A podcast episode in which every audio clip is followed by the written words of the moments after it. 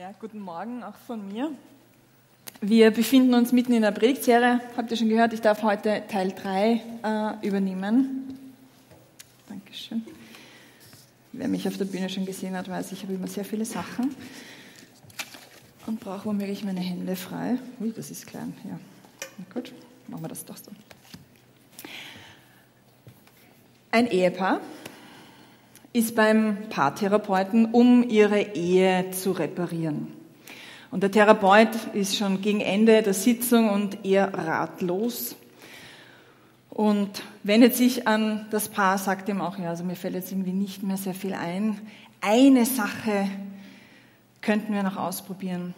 Und währenddessen steht er auf, dreht sich zu der Frau, nimmt die Frau fest in den Arm und küsst sie leidenschaftlich.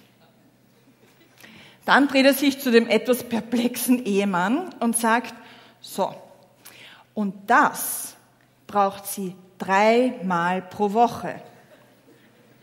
Der Ehemann überlegt kurz und sagt dann, okay, dann bringe ich sie am Montag, am Mittwoch und am Freitag. Ja, weil manche Dinge muss man selber tun, da ist es nicht so gut, die Verantwortung jemandem anderen zu übergeben. Und da sind wir schon in meinem Thema. Das Thema ist, wozu soll ich überhaupt Verantwortung übernehmen? Was ist Verantwortung? Verantwortung, es steckt schon in dem Wort drinnen. Antwort ist Teil von Verantwortung. Und ähm, ihr seht vielleicht schon das nächste Bild. Genau, danke. Als ich meine Tochter oder unsere Tochter zum ersten Mal gesehen habe, war mir klar, da ist ein Haufen an Bedürfnissen und ich möchte Verantwortung übernehmen. Ich möchte Antwort sein auf diese Bedürfnisse. Ein Kind muss ernährt werden, es muss gewärmt werden, es muss geschützt werden vor allem. Und dass du heute da bist, ist ein Beweis dafür, dass irgendjemand, nachdem du geboren worden bist, Verantwortung auf deine grundlegendsten Bedürfnisse übernommen hat. Das Thema Verantwortung finden wir schon ganz zu Beginn ähm, auf den allerersten Seiten der biblischen Menschheitsgeschichte. Und ich möchte mit euch gerne wirklich, das ist die erste Seite in deiner Bibel, aufschlagen, oder du kannst auch am Handy schauen oder einfach auf den Screen. Ähm, da steht im ersten Mose zwei fünfzehn, Gott, der Herr, brachte den Menschen in den Garten von Eden. Er gab ihm die Aufgabe, den Garten zu bearbeiten und ihn zu bewahren. Also der erste Beruf des Menschen, ganz klar, Gärtner. Und ähm, warum sollen wir also Verantwortung übernehmen? Gott gibt sie uns. Er gibt Adam einfach diese Verantwortung über den Garten. Er sagt, wir sollen Antwort sein, wir sollen aktiv sein. Er überträgt uns eine hohe Verantwortung für diese Erde. Und er sagt, lebt damit. Ich habe dir einen Auftrag gegeben. Arbeiten gehört zu uns. Das hat sich Gott von Anfang an so ausgedacht. Lesen wir weiter. Er, das ist Gott, brachte alle Landtiere und Vögel, die er aus dem Erdboden geformt hatte, zu dem Menschen, um zu sehen, wie es ihn nennen würde. Genauso sollten sie dann auch heißen. Adam benennt die Tiere, Giraffe, Löwe, Schnabeltier, Ameise, und Gott schaut zu, vielleicht sogar neugierig, als ob er nicht eh alles wüsste. Er ist trotzdem, er ist, er ist neugierig. Und dann respektiert er diese Antworten, die Adam gibt, auf die Frage, wie soll dieses Tier heißen und wie soll dieses Tier heißen. Er lässt Adam nicht einfach zuschauen und so ein bisschen helfen, so, so beiwagerlmäßig, so Praktikant, darfst auch ein bisschen, darfst du mal kurz halten. Nein, er gibt ihm eine hohe Verantwortung. Er lässt ihn wirklich mitgestalten. Jetzt können wir vorspulen, ein paar tausend Jahre, und wir stellen fest, wir Menschen haben diesen Auftrag, Verantwortung zu übernehmen und verantwortlich zu handeln, ziemlich verbockt. Wenn wir uns umschauen, es gibt sehr viel Leid, es gibt viel Not, Ausbeutung von Mensch, Tier, unserer Umwelt, Klimakrise. Und die Verantwortung dafür wird hin und her geschoben wie so, wie so eine heiße Kartoffel. Du, du, die sollten, die sollten. Ja, womöglich wäre der Zustand unserer Welt ein besserer, hätte Gott die Verantwortung sich selbst behalten, oder? Aber die Option gibt er uns nicht. Er hat sich entschieden, mit uns gemeinsam die Verantwortung zu teilen. Und er ruft uns, aktiv zu sein, die Antwort zu sein, Verantwortung zu tragen. Warum? Ich sehe da zweimal Gottes Liebe zu uns. Erstens, Benjamin hat uns letzte Woche ähm, erzählt über Gott, dass er ein Beziehungswesen ist. Gott möchte in Beziehung mit uns sein. Er liebt es, mit uns gemeinsam aktiv zu sein. Er will nicht allein arbeiten und er will auch dich nicht allein arbeiten lassen. Er sagt, komm, wir machen das gemeinsam. Das, das wird unsere Beziehung enger machen. Er liebt es, mit uns gemeinsam aktiv zu sein. Deswegen ruft er uns, aktiv zu werden. Und zweitens glaube ich, dass Gott uns so geschaffen hat, dass es uns Sinnerfüllung gibt, wenn wir merken, dass wir wirksam sind, dass wir etwas bewirken können. Wenn Leute in Pension gehen oder ihre, ihren Arbeitsplatz verlieren, dann führt das manchmal sogar dazu, dass sie depressiv werden, weil dieser große Bestandteil ihres Lebens, der ihnen Sinnerfüllung gibt, wo sie sich als wirksam erleben, wegfällt. Oder kleine Kinder, habt ihr vielleicht schon mal gehört, die sagen so, ich will es selber machen, Mama, nicht du. Sie spüren, wenn ich aktiv bin, das ist gut, das gibt mir Erfüllung. Und so sagt Gott zu dir, ja, du sollst, du darfst, du kannst mitgestalten, du kannst aktiv sein. Ich habe das von Anfang an so geplant, weil es dich glücklich macht.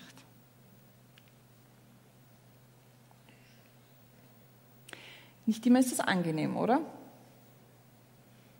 Manchmal ist es irgendwie nett, sich ein bisschen wegzuducken vor der Verantwortung, die anderen machen zu lassen, die können das ja besser, oder da kommen wir noch dazu, was uns davon abhält.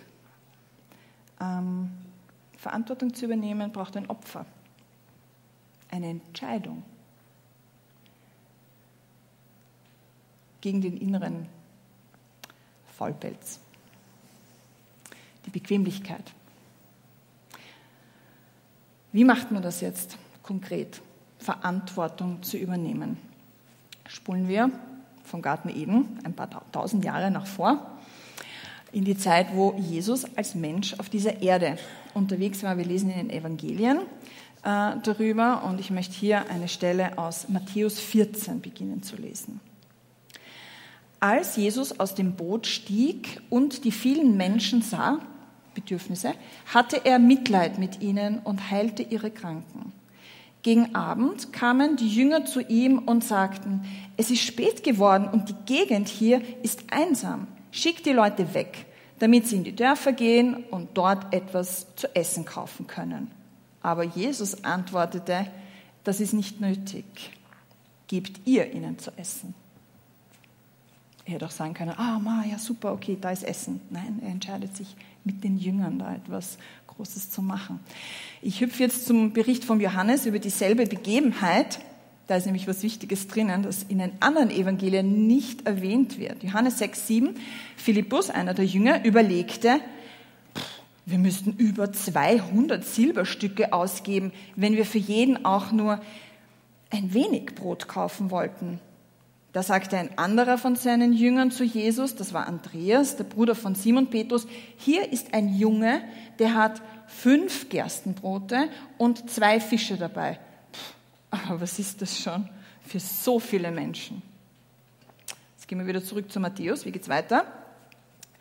Wir haben doch nur fünf Brote und zwei Fische hier, wandten seine Jünger ein. Dann bringt sie mir her, sagte Jesus.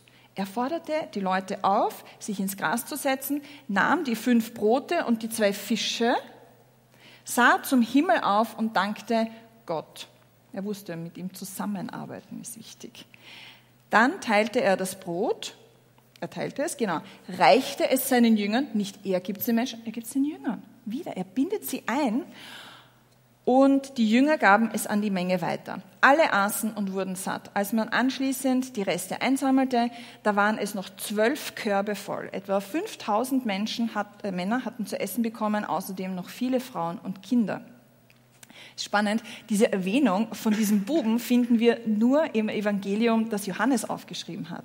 Ihm war dieser Bub wichtig genug, um das niederzuschreiben. Es hat ihn beeindruckt, dass dieses Kind zu, mit diesem Wenigen, das er hatte, zu einem Spielentscheider wurde in dieser Geschichte. Der Bub hat nämlich eines verstanden. Es ist gar nicht so wichtig, was ich habe, sondern wem ich es anvertraue. Mit fünf Broten und zwei Fischen, wahrscheinlich so zwischen sieben und zehntausend Menschen, weil die Kinder und Frauen nicht mitgezählt wurden, zu essen zu geben, das wäre, glaube ich, für jeden von uns eine große Herausforderung. Rechnet ihr das mal durch. Für jeden, sagen wir, eine Wurstsemmel, ein Euro fünfzig, da sind wir schneller mal bei zehntausend Euro. Das ist die Größenordnung. Was wäre passiert, wenn der Bub sich das Gleiche gedacht hätte wie die Jünger? Nämlich, was ist das schon für so viele Menschen? Oder wenn er sich gedacht hätte, boah, ich bin echt, ich bin noch zu jung. Die werden niemals auf mich hören. Oder wenn er sich gedacht hätte, dann bleibt ja mir nichts mehr. Oder wenn er sich gedacht hätte, Gerstenbrote, wer weiß, vielleicht schmeckt ihnen das gar nicht. Aber stattdessen hat er sich dafür entschieden, im Rahmen seiner Möglichkeiten die Antwort zu sein auf diese Bedürfnisse. Ich möchte dir heute eine Frage stellen. Möchtest du Mitgestalter sein oder Zuschauer? Willst du mit deinen Möglichkeiten, die du hast, und die sind sehr unterschiedlich von jedem von uns, möchtest du da auch zu einem Spielentscheider werden? Schauen wir, was wir da zu diesem Thema noch in der Bibel finden. Jakobus schreibt im zweiten Kapitel zu diesem Thema. Liebe Brüder und Schwestern, welchen Wert hat es, wenn jemand behauptet, an Christus zu glauben, aber an seinen Taten ist das nicht zu erkennen? Kann ihn ein solcher Glaube vor Gottes Urteil retten? Krass. Stellt euch vor, in eurer Gemeinde sind einige in Not. Sie haben weder etwas anzuziehen, noch genug zu essen. Wenn nun einer von euch zu ihnen sagt, ich wünsche euch alles Gute, hoffentlich bekommt ihr warme Kleider und könnt euch satt essen. Was nützt ihnen das, wenn ihr ihnen nicht gebt, was sie zum Leben brauchen? Genauso nutzlos ist ein Glaube, der nicht in die Tat umgesetzt wird. Er ist tot, schreibt Jakobus. Nun könnte jemand sagen, naja, der eine glaubt und der andere, der tut Gutes.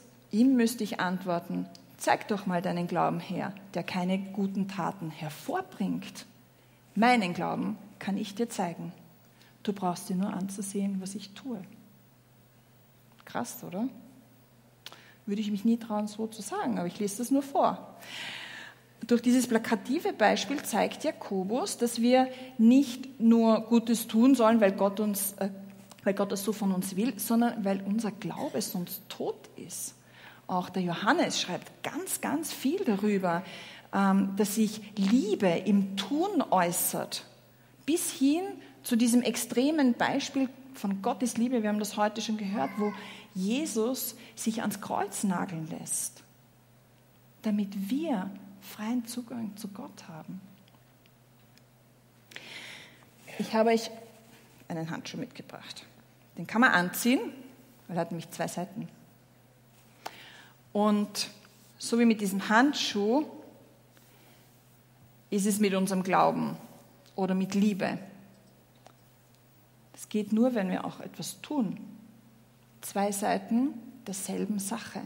Du kannst nicht nur glauben oder lieben und es ist nicht sichtbar an dem, wie du lebst, was du tust. Ein glaubender oder liebender Christ ist also auch immer einer, der aktiv ist, der Antwort ist. Was sollen wir also konkret tun? Im ersten Korinther fünfzehn lesen wir: Wir danken Gott, der uns durch Jesus Christus, unseren Herrn, den Sieg über Sünde und den Tod gibt. Deshalb bleibt fest und unerschütterlich im Glauben, liebe Freunde, und setzt euch mit aller Kraft für das Werk des Herrn ein. Denn ihr wisst, dass nichts, was ihr für den Herrn tut, vergeblich ist. Das Werk des Herrn. Was ist das Werk des Herrn?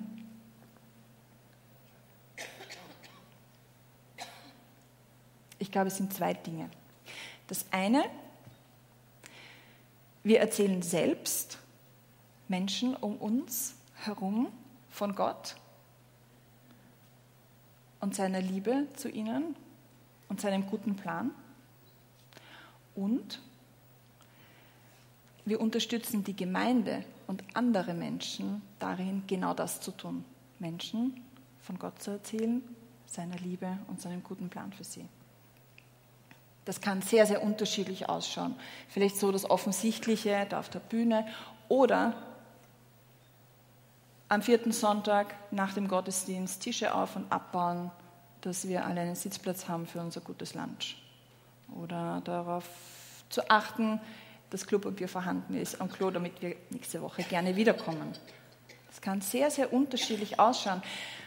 Kein Handgriff, kein Wort ist da mehr oder weniger wertvoll, weil am Ende haben wir alle das gleiche Ziel und den gleichen Auftrag. Also, wir setzen uns mit aller Kraft selbst dafür ein, das Werk des Herrn zu tun. Und wir unterstützen die Gemeinde, um genau dasselbe auch zu tun. Wie schaut es aus bei dir heute, für dieses Jahr? Willst du dir auf deine Fahnen heften, ich bin die Kirche? Willst du die Antwort sein? Ist an deinem Tun erkennbar, dass du glaubst, und dass du liebst, dass du Verantwortung übernimmst, oder ist da noch Luft nach oben? Ich möchte dich heute ermutigen, pack dein Potenzial aus. Ja, ich glaube, ich muss gar nichts sagen, in dieser Katze steckt viel mehr drinnen, als man sieht. Es ist noch ein Schatten. Was ist Potenzial? Dein Potenzial ist alles, was du hast oder was noch in dir schlummert, aber du nutzt es noch nicht. Das können sein Stärken, Talente, Gaben, ein vorhandenes Wissen, Geld oder Zeit sein. Das ist so wie mit diesem Geschenk. Was muss ich machen mit dem Geschenk? Oh, ich habe ein Geschenk. Nein, ich muss es annehmen, ich muss es auspacken und rausnehmen.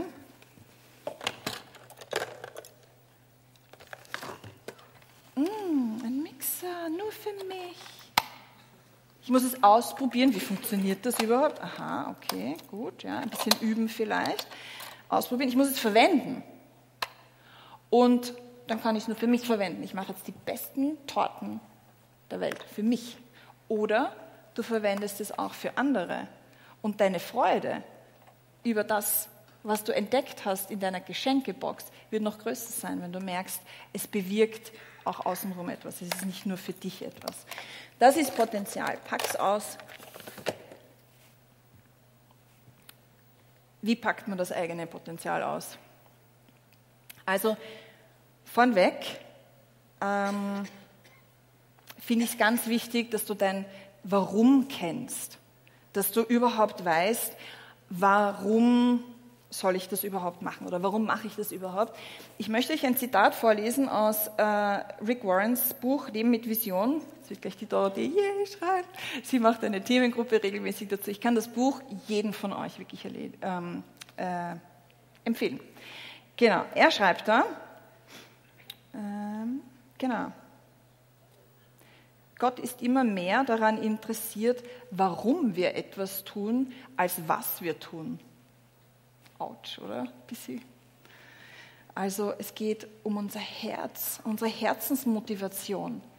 Die muss dir klar sein, warum du aktiv bist, warum du etwas machst, weil es werden Zeiten kommen, wo es dir keinen Spaß macht, diese Verantwortung zu tragen, wo es mühsam ist, wo es nicht so gut gelingt. Und da musst du wissen, warum mache ich das eigentlich? Und das wird dir helfen. Warum sollen wir aktiv sein? Hat aufgepasst. Weil Gott gesagt hat, er gibt uns diese Verantwortung, weil er mit uns Beziehung pflegen möchte, im Aktivsein und weil er uns so geschaffen hat, dass es uns dann gut geht, wenn wir aktiv sind, wenn wir erleben, dass wir wirksam sein können. Okay, wie geht's weiter? Wie kannst du ähm, dein Potenzial auspacken? Verlasse deine Komfortzone. Setz dich einfach einmal in Bewegung. Ich sage immer wieder, ein rollendes Auto ist leichter zu lenken als ein stehendes. Starte einfach mal los. Ich habe da ein Beispiel. Ihr habt eh heute gesehen, der Gerhard aus dem Ordnerteam, der heute die Kollekte eingesammelt hat. Ähm, ich verrate euch was, der war nicht immer im Ordnerteam. Vor längerer Zeit hat er sich aktiv umgesehen, wo sein Platz ist, um zu schauen, was ist in dieser Kiste drin, was ist sein Potenzial überhaupt. Und eine Zeit lang war er dann im Kinderland sogar schnuppern. Und jetzt ist er bei den Ordnern gelandet, wo sein Potenzial ist. Genau zur Entfaltung kommt. Oder Salome. Als sie gekommen ist, hat sie zuerst einmal gekocht. Sie kommt aus der Gastronomie, das war naheliegend. Aber dann hat sie mit den Kindern in der Jungschau gearbeitet. Und jetzt ist sie im Outreach-Team gelandet und im Unterwegs-Team, wo ihr Potenzial genau hinpasst, wo sie sich komplett entfalten kann. Sie hat einfach mal losgestartet, ihre Komfortzone verlassen und geschaut, ausprobiert. Als nächstes verabschiede dich von Ausreden. Auch hier habe ich ein konkretes Beispiel. Valeria ist Teil des Heroes Teams und ähm, sie ist zurzeit im Bachelor Semester und hat viel zu tun fürs Studium. Sie arbeitet nebenbei, ist gerade frisch umgezogen und sie ist zu mir gekommen, ist nicht lang her und hat gesagt, Veronika, weißt du, ich habe überlegt, ob ich pausieren soll. Es ist echt viel los. Aber weißt du was? Dann habe ich mir gedacht, wenn ich Zeit für irgendwas anderes habe, irgendwas anderes zu tun, dann habe ich eigentlich auch Zeit, im Kindergottesdienst mitzuarbeiten. Und da ist sie heute, oben bei den Kindern. Sie hat ihre eigene Ausrede entlarvt und sich dagegen entschieden. Es gibt viele Ausreden. Eine möchte ich euch noch vorstellen. Die heißt, ja, später. Kennst du die? Jesus persönlich warnt uns in einem sehr krassen Beispiel davor, diese Ausrede zu verwenden. Er erzählt die Geschichte von einem Mann, der abends sich darauf freut, was er am nächsten Tag machen wird. Und Jesus nennt ihn einen Narren, weil er noch in derselben Nacht sterben wird.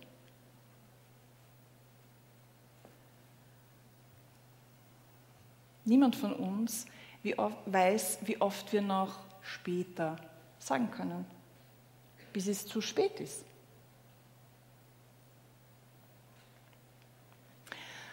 Als nächstes, sei nicht perfekt. Lass dich nicht sofort entmutigen. Sei nicht perfekt, sondern bereit. Ich habe da auch ein gutes Bild mitgebracht, das mich sehr angesprochen hat. Vielleicht kann man das schon sehen. So wie der Junge mit den Broten und den Fischen, der verstanden hat, es ist nicht so wichtig, wer ich bin oder was ich habe, sondern wem ich das anvertraue. Gott kann mit dem sehr wenigen, das wir haben, großartige Dinge vollbringen. Als nächstes, lass es dich was kosten. Wir genießen es, wenn es tollen Kaffee gibt und ein schöner kulinarischer Rahmen, die Gemeinschaft stärkt, aber Gastfreundschaft ist Arbeit, richtig viel Arbeit. Und das wird anstrengend, wenn da viel auf wenigen Schultern lastet. Für so ein Projekt ist das in Ordnung, aber auf der Langstrecke geht uns da die Puste aus. Wunderwerk ist das Ergebnis vom Opfer von vielen von uns hier, die bereit sind zu geben, Antwort zu geben. Wie schaut es bei dir aus? Bist du bereit, dich deinen Glauben was kosten zu lassen? Am Sterbebett wirst du es kaum bereuen, mehr Zeit im Büro verbracht zu haben oder auf Netflix oder dass du am Sonntag nicht ausschlafen konntest. Lass es dich was kosten. Schließlich verliere nie den Blick auf das große Ganze. Ich habe da euch auch ein Bild mitgebracht. Da sind drei Männer zu sehen, die alle drei dasselbe machen, oder? Sie hauen auf einen Stein. Aber der erste sagt, ich behaue einen Stein.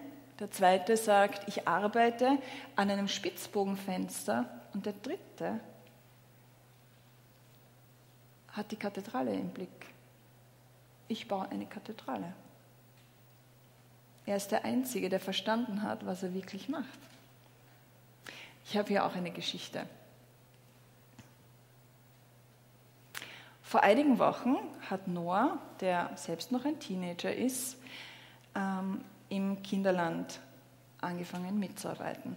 Und zu Beginn stellen wir den Personen, die mit den Kindern arbeiten wollen, viele Fragen. Unter anderem, warum möchtest du im Kinderland mitarbeiten und was erwartest du dir vom Kinderland? Und ich lese euch vor, was er da geschrieben hat. Auf die Frage, was erwartest du vom Kinderland? Da schreibt er, Spaß mit den Kindern und dass sie Gott kennenlernen. Er hat sofort das ganze Bild gesehen. Zurzeit ist es so, dass er hauptsächlich mit den Kindern spielt und die haben eine Mördergarde zusammen.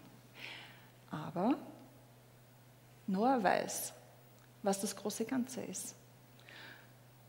Nämlich, dass die Kinder Gott kennenlernen. Er hat verstanden, was er macht. Er hat die ganze Kathedrale im Blick.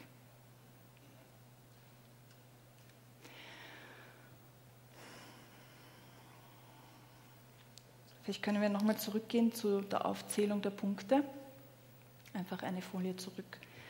Was ist dein größtes Hindernis? Dein Potenzial auszupacken und wirksam zu werden.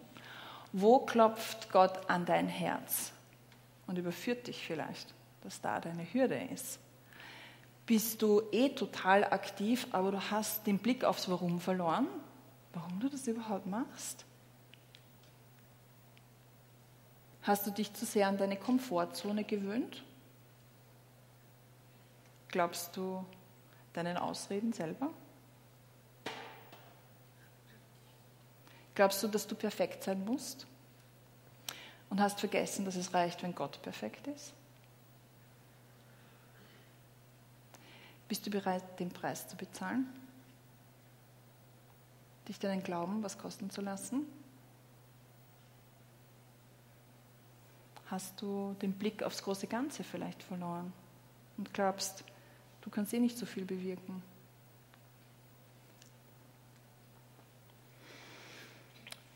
Ich möchte jetzt kurz noch mit euch beten und ich würde euch bitten, dass ihr dann aufsteht.